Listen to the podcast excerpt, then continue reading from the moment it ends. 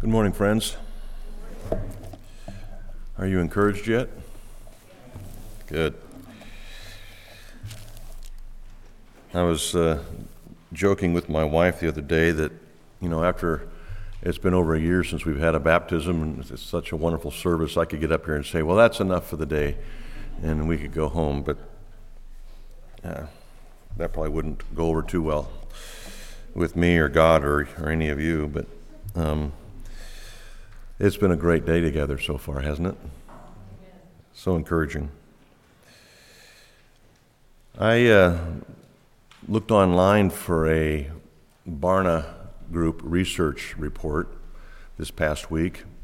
The Barna Group does religious research, and every year they do quite a bit of surveying and reporting on how the church is doing, how America is doing in relationship to religious things.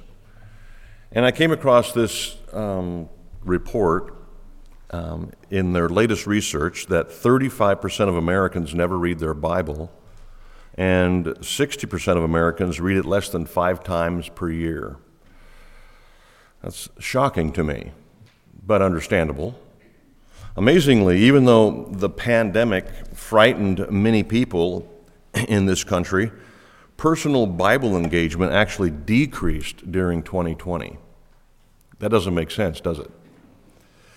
Although Bible sales surged in the first quarter of 2020, personal Bible engagement actually declined between January and June of 2020. I can hardly believe that. One concerning piece of data that the Barna Group reported was that the group that decreased their Bible reading the most in 2020 were those of us who said we are Bible-centered people. That's the group who decreased the most in 2020. Again, you would think it would be just the opposite. Another interesting Barna data was that Bible engagement went up or down based on a person's connection with their local church. That does make sense to me. The more isolated someone is from their local church, the less Bible is part of their lives. The more connected they are to their local church, the more the Bible is part of their lives. What also was concerning in this report, that it was 1 out of every 3 practicing Christians stopped attending church in 2020. And 50% of those were millennials. What is wrong with you, group, the millennial group? I mean, would you please stand? Let's make fun of you here. So.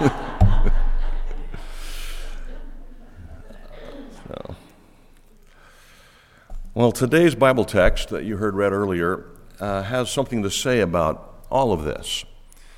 So if you have your Bibles, I want to make sure you're open to Psalm 119, verse 161 will be the focus today. This verse gives great encouragement for Bible engagement in our lives. Many people, although they don't seem to prioritize the Scriptures, would do well to spend some time thinking about this passage that we're looking into today. And my goal today is to explain this one verse to you and demonstrate to you the gigantic importance of Bible engagement in your personal lives daily. Okay?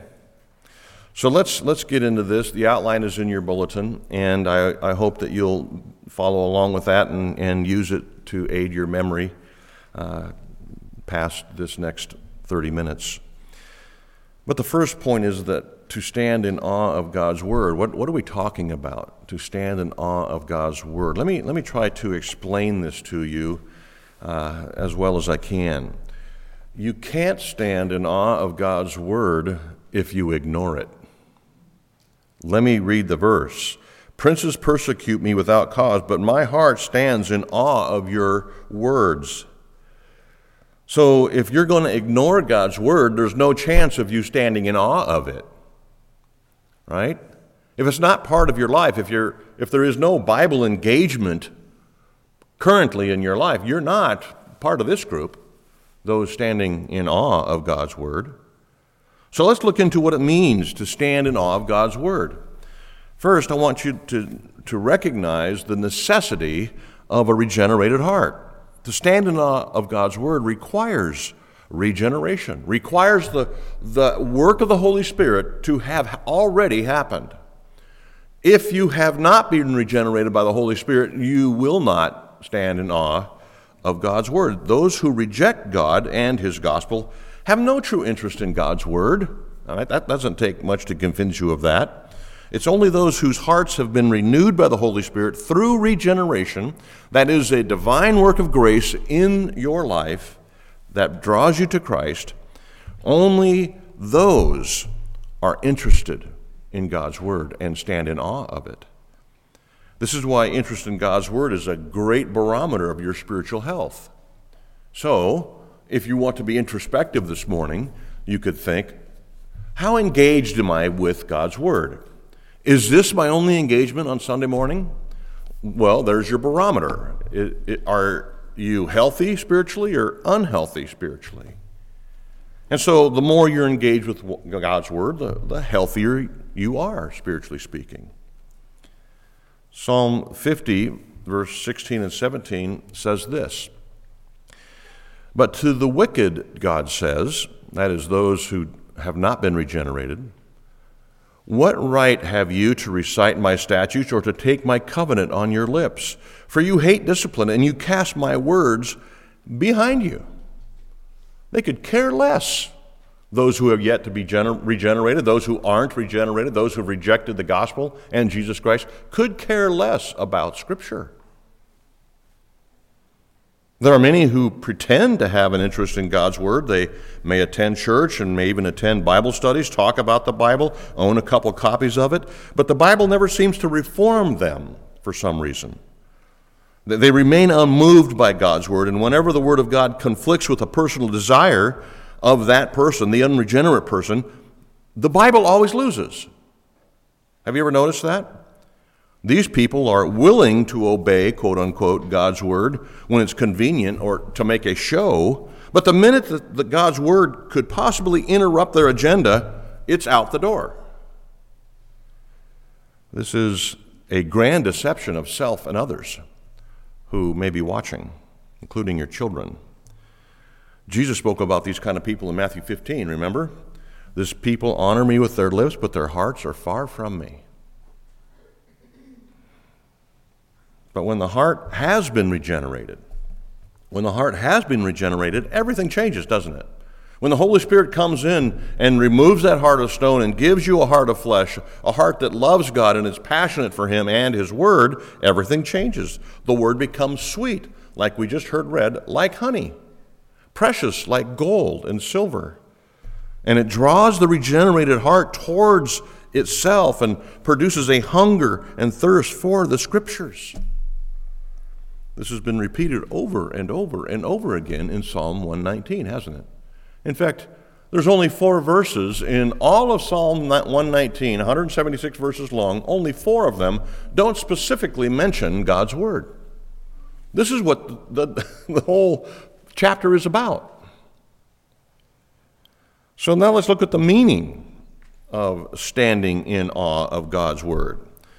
The first subpoint there under the meaning of standing in awe of God's Word is it's something inward. Look at the verse. It says, "My heart stands." That's an inward thing. My heart stands in awe of your word. This is not a command to stand on your feet when God's word is read, although that's not a bad practice. This phrase in verse 161 is a description of an attitude of a regenerated heart, one that's been affected by the Holy Spirit, changed. It's the attitude of the person who's embraced the word, who's embraced the gospel. It's a disposition, it's a conviction, it's a disposition of reverence, it's a settled conviction of the worth of this book that we call God's word. Secondly, it's something that draws and repels. So when you read, "My heart stands in awe of your words," that word awe here is in focus on this point. The word of God draws and it repels. So awe does 2 things. Let me read Jesus' perspective on this from John 3. "For everyone who does wicked things," Jesus said, hates the light.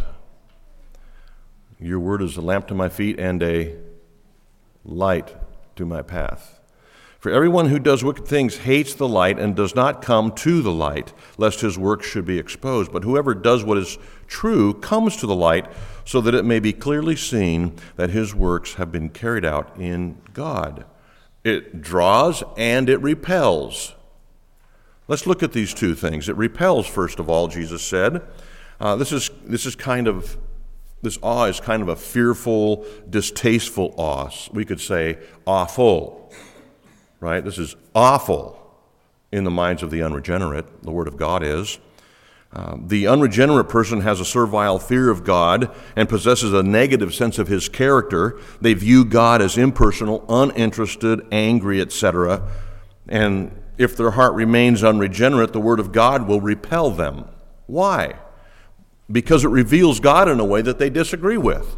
The Bible, this Word, reveals God as loving, kind, and good. They don't see him that way, the unregenerate. It repels them. It also repels them because it exposes sin, right? This is what Jesus was saying. Unregenerate people recoil at being exposed. Of course, none of us like being exposed. I mean, we've said this before. How many of you would appreciate if when you came in next Sunday, all the sins of this week were on the overhead that you committed? With your name and picture attached. That'd be a problem for us, wouldn't it?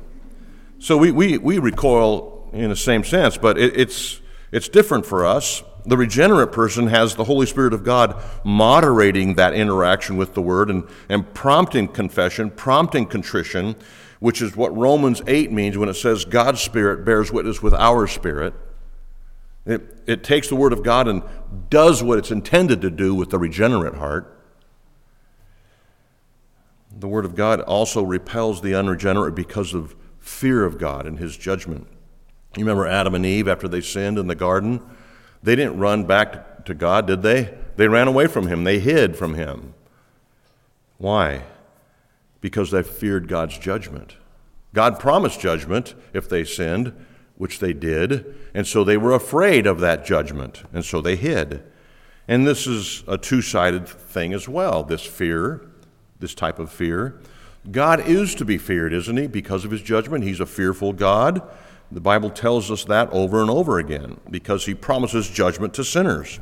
But he's also a gracious God, isn't he? Full of mercy, abounding in steadfast love, anxious to pardon, as we repeat week after week here at Sun Valley Church.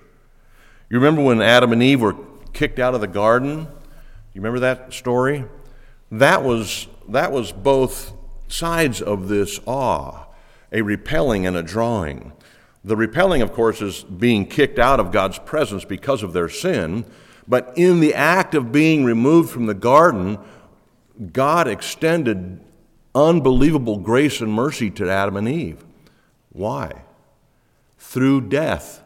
Death was impossible inside the garden, but outside the garden they could actually die and be free of sin. It was an act of grace and mercy to get the boot from the garden. So we have this awe of God that is awful to some and now awesome to others. I want you to think of it like that. It's an awe that's considered reverent, loving, awesome, not awful. A holy awe of God's word will actually draw you towards it. If you've been regenerated, you'll have a Holy Spirit-induced desire for God's word. It will cause you to be sensitive to and desirous of obeying the commands found herein, determined not to disobey the commands here. We would say that Christians stand in awe of God's word because of a holy love and reverence. Our awe is experienced as delight. Delight yourself in the Lord. Remember those verses?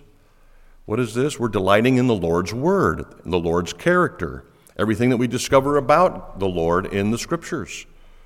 So the Holy Spirit of God creates a love for God, a love for his word once he changes us. The word of God becomes indispensable. It becomes vital to those of us who've been regenerated. Thirdly, it's something that is comprehensively odd.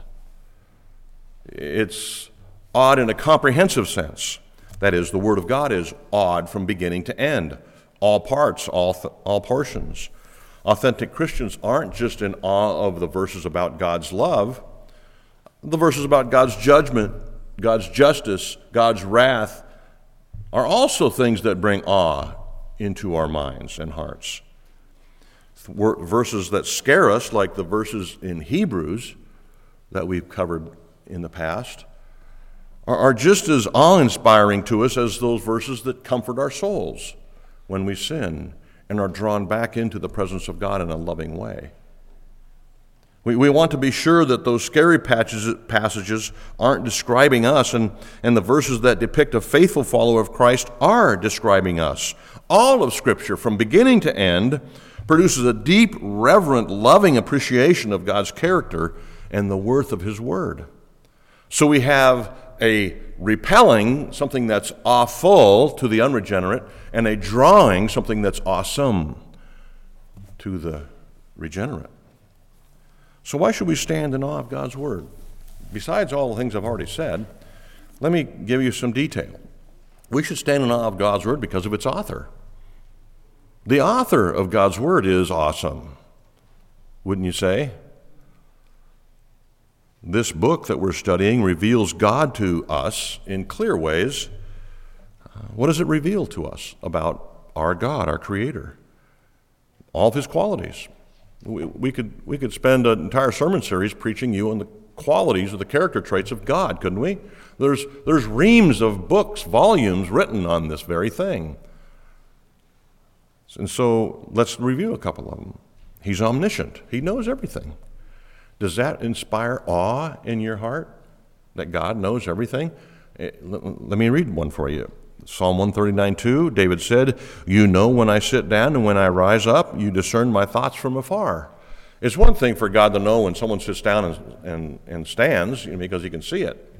I know right now you're all sitting, right? But that's not too impressive. But I cannot tell you what you're thinking. God can, right? That's a little more awe-inspiring. Yeah. Another thing, He created everything out of nothing. His authority is supreme. His power is infinite. His knowledge perfect, His justice impartial, His truth unquestionable, and His holiness is pristine. He's awesome. And yet, even though all these amazing qualities are out there that make Him other, and maybe even a little bit fearful, He says to us what? "I love you with a steadfast love." He's anxious to forgive, anxious to pardon, anxious to draw, anxious to be with His people. Nehemiah 9:17. "You are a God ready to forgive, gracious and merciful, slow to anger, and abounding in steadfast love." That's the kind of God I want. Don't you? Yeah.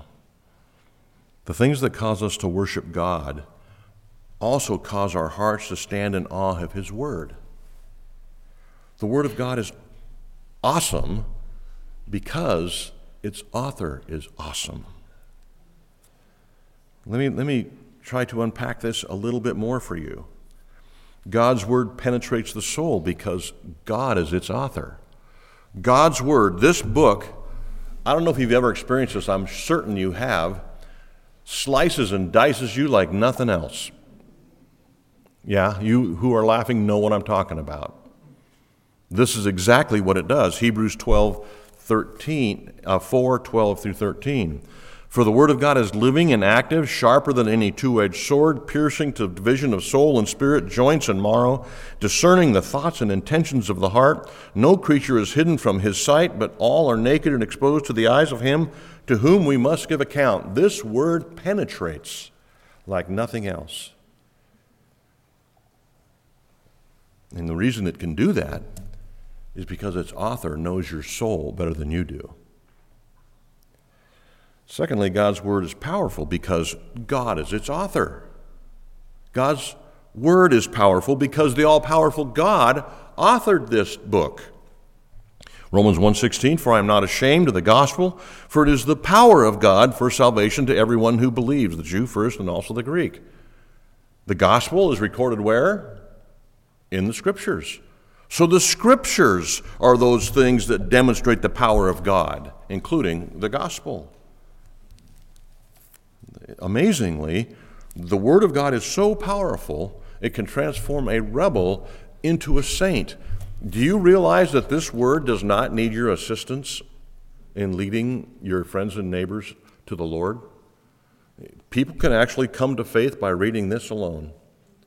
My brother-in-law was a professional hockey player for the Los Angeles Kings, and he was in a hotel room on one of his trips someplace, and he found a Gideon Bible in the nightstand, opened it, and began reading in Matthew, didn't close it till he got done with Acts, and before it was over, he was saved.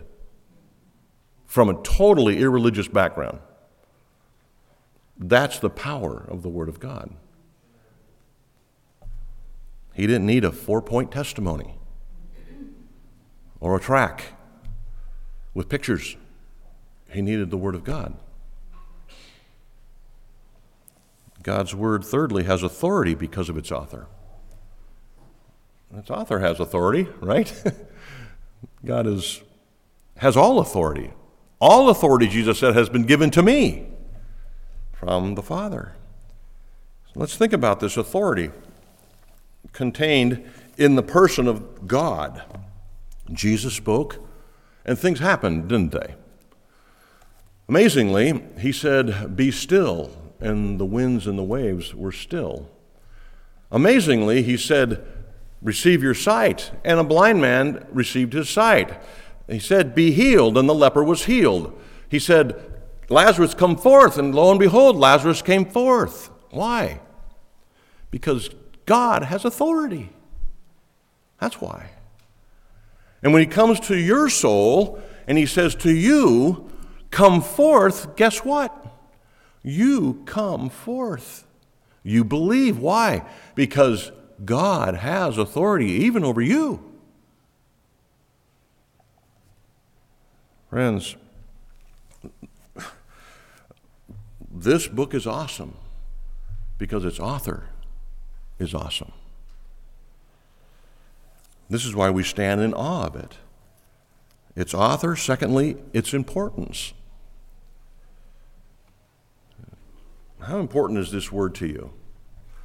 Is it important enough for you to pick it up and read it, a few times a week? Well, let me read for you some words from Deuteronomy 32 and make some comments, see if it encourages you. Moses said to them, Deuteronomy 32, 46 and 47, "Take to heart all the words by which I am warning you today," that is the word of God that was recorded, "that you may command them to your children, that they may be careful to do all the words of this law, for it is no empty word to you, but your very life. And by this word you shall live long in the land that you're going over to possess." This word, Moses said to the people of Israel, is your very life. The Holy Spirit is saying to you this morning, friend, this word is your life. This word is your life. Do you believe that this word of God that you hold in your hands is your very life? Or have you not been convinced of that yet? Your soul depends on this word, friend.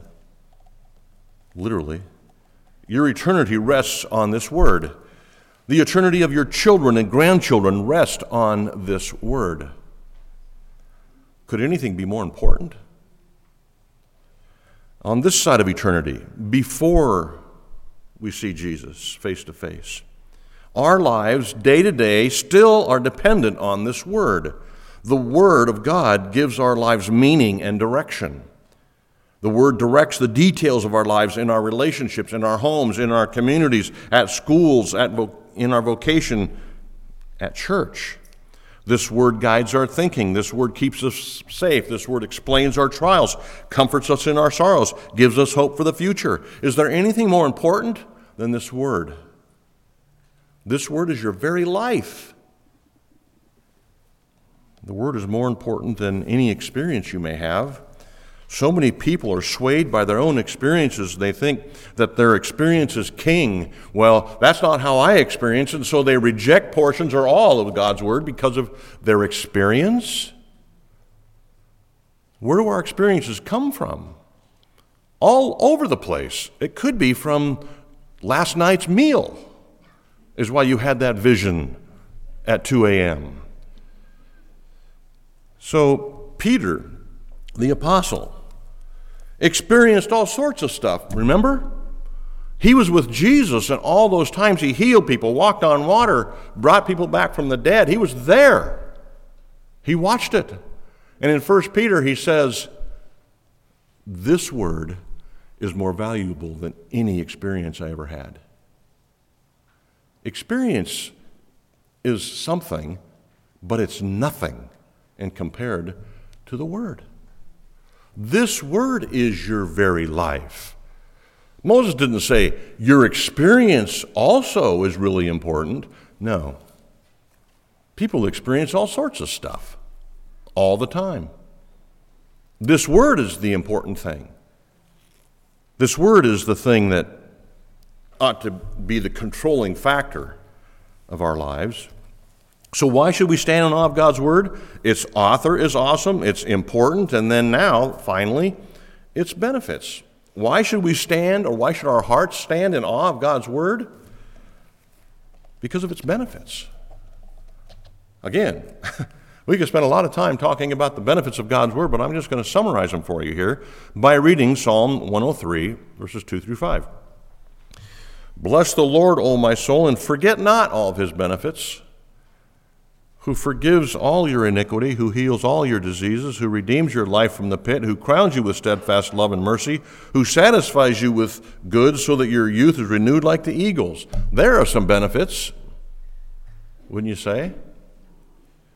So let's just spend the next couple minutes talking about the benefits. Of course, this is not exhaustive. You'll need to go to seminary to get that list. Here's this short version. The Word of God is beneficial because it strengthens and protects us. It strengthens and protects us. This is similar to what I've just been sharing all morning, but it falls under the heading of benefits. Your spiritual life is strengthened. It is protected by the Word of God. Just review Psalm 119. If you don't go anywhere else, Psalm 119 will confirm this to you.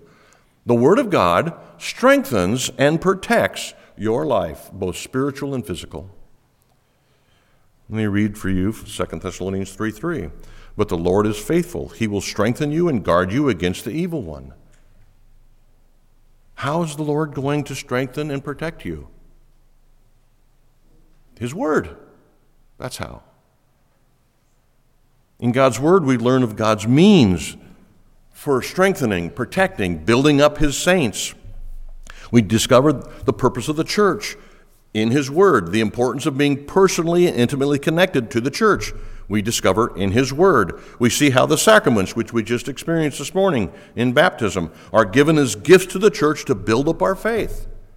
Was your faith built up this morning watching these baptisms? Yes, that's by God's design. We discover in God's word that prayer should be a central thing in our lives as we seek intimacy with God, our Creator.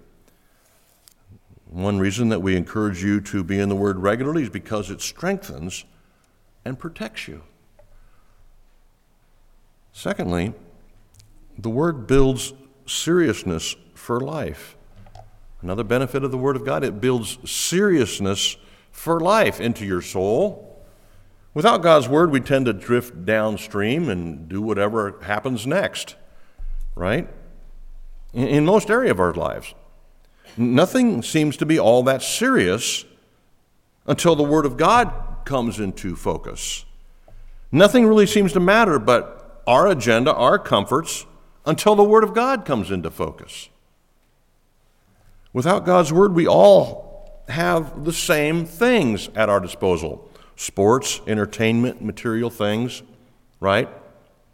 But when the Word of God comes into focus, everything changes, including those gifts of sports, entertainment, and material things. They all change, don't they? It brings a seriousness to life.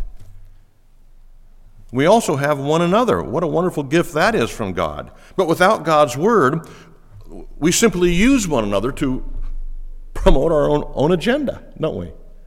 But then God's word comes along and says, love one another as I have loved you. It changes things. It brings a seriousness to my relationship with you. It forbids me to use you like I would without God's word. God's word made Joseph serious about life even when no one was watching.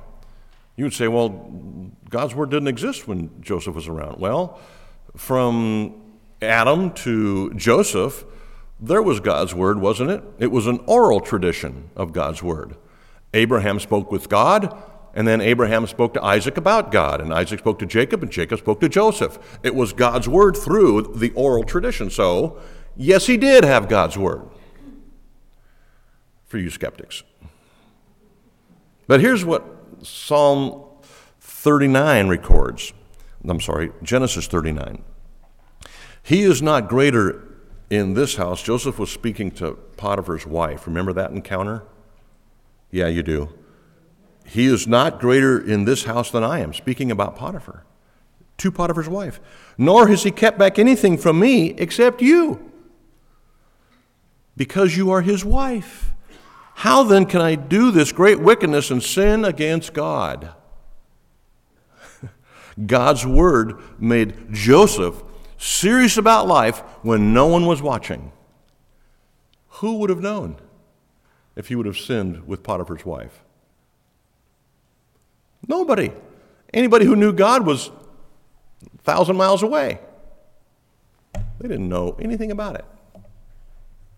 But the word of God made Joseph serious about life, even as a prisoner, 1,000 miles away from home.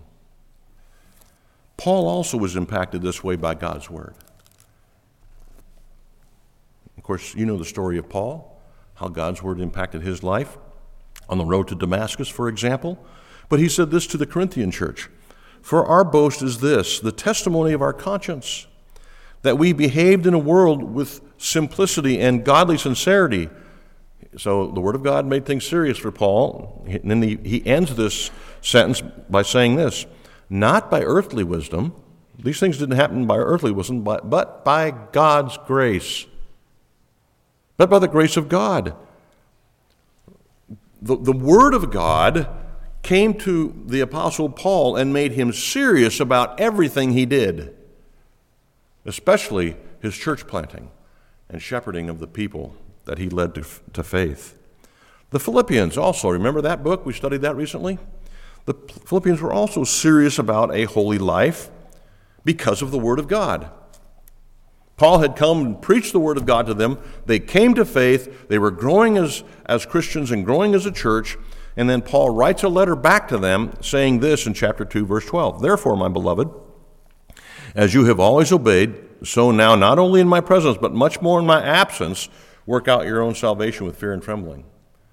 Even with the apostle gone, they were serious about life and serious about obeying the word. The word of God brings a seriousness to our life. Thirdly, it saves us. So the word of God saves us.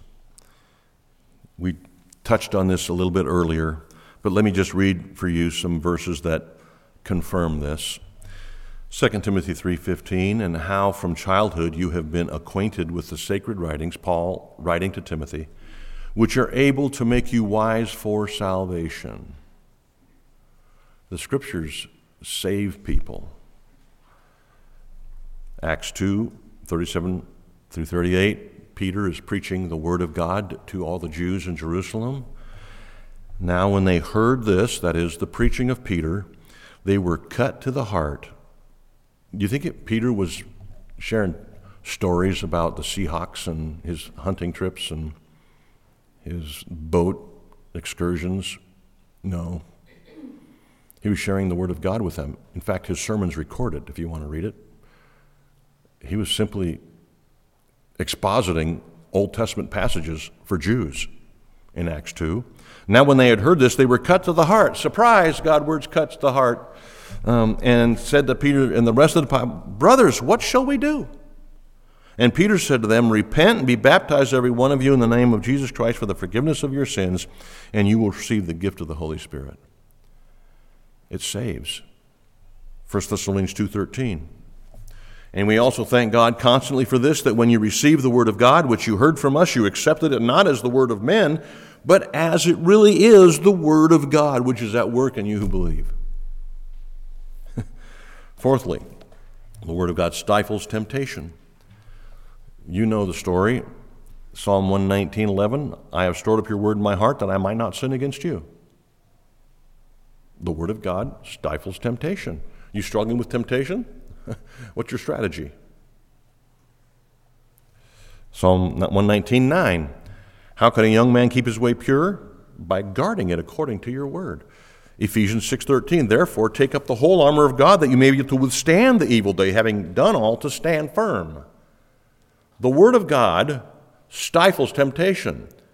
So if you're struggling with a particular sin or a particular temptation and are trying to defeat it without the word of God, it's not going to happen. You need to marinate your mind in the word of God. Apply the word of God to your heart. Do you want victory over sin, friend? If so, you must saturate your mind and heart with the word of God because it stifles sin.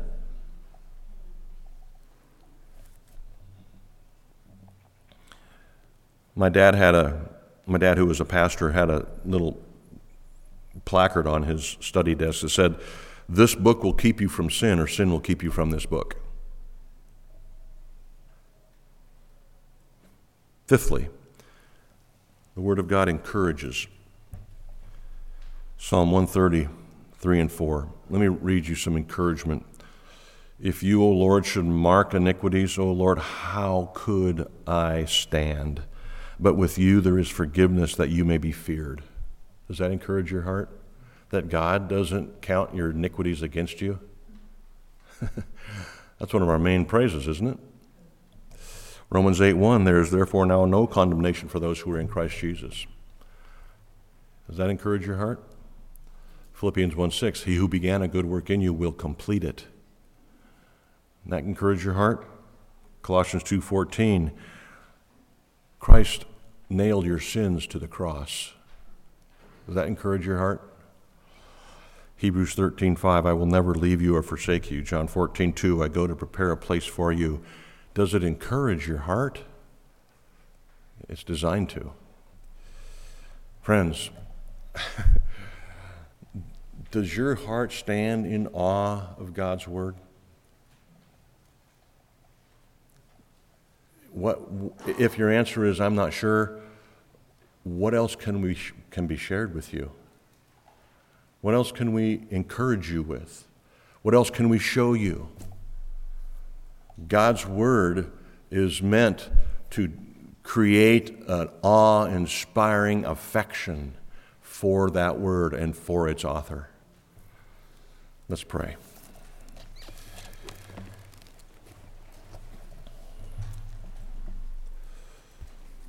Lord, as we come now to the end of our service, we thank you for everything that you have blessed us with here this morning, for the reading of Scripture, for the praying, for the baptism, for the preaching, for all things that the Holy Spirit has done in our hearts and minds. We're just so thankful for. I pray that the words of your sacred book will find a resting place in our hearts and minds, that we will go from here this morning determined to stand in awe of this word and live a life that demonstrates that truth. God, I pray that you would come to each and every person in this room and create a hunger and thirst for the Scriptures, that you would do this work because you love us and desire what is best for us. I pray this in Jesus' name. Amen.